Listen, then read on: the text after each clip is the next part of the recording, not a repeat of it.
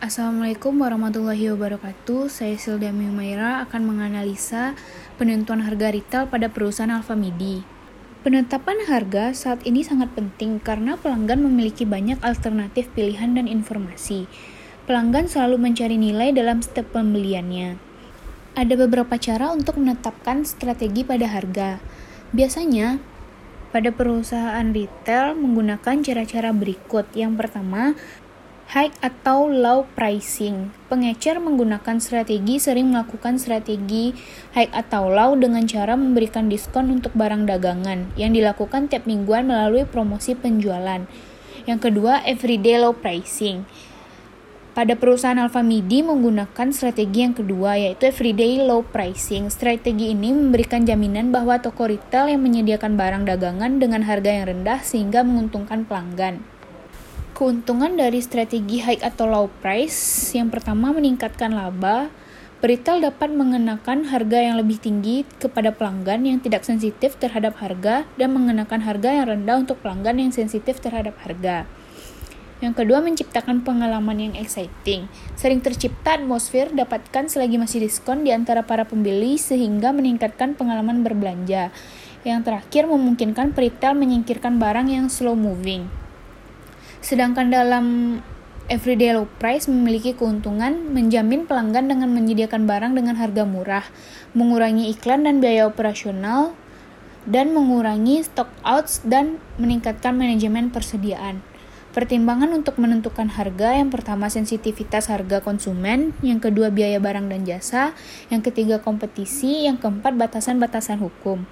Pada perusahaan Alfamidi sangat menentukan harga karena Alfamidi sendiri memiliki saingan yang lumayan ketat dalam perusahaan untuk kategori retail. Kebanyakan pengecer secara rutin mengumpulkan data harga tentang pesaing mereka untuk melihat apakah mereka perlu menyesuaikan harga mereka untuk tetap kompetitif.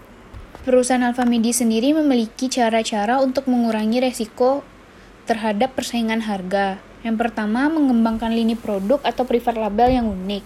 Yang kedua, bernegosiasi dengan produsen merek nasional untuk hak distribusi eksklusif. Yang ketiga, mengusahakan vendor atau manufaktur membuat produk yang unik untuk perusahaan Alfamidi tersebut.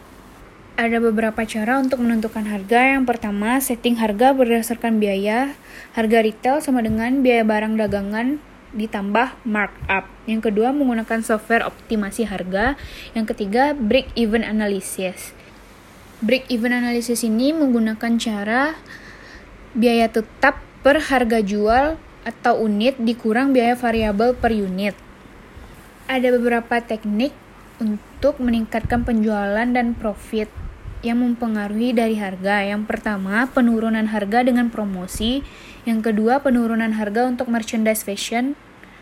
Yang ketiga, kupon diskon. Yang keempat, bundling harga atau paket. Yang kelima, multiple unit pricing. Yang keenam, zone pricing.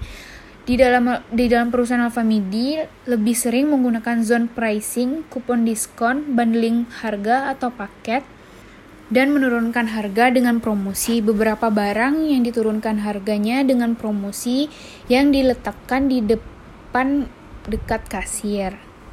Sekian hasil analisa saya tentang penentuan harga retail pada perusahaan Alfamidi. Terlebih dan terkurang saya mohon maaf. Wassalamualaikum warahmatullahi wabarakatuh. Sumber yang saya gunakan materi yang diberikan oleh dosen pengampu Bapak Agrikisti dan menggunakan referensi lain yaitu alfamidiku.com.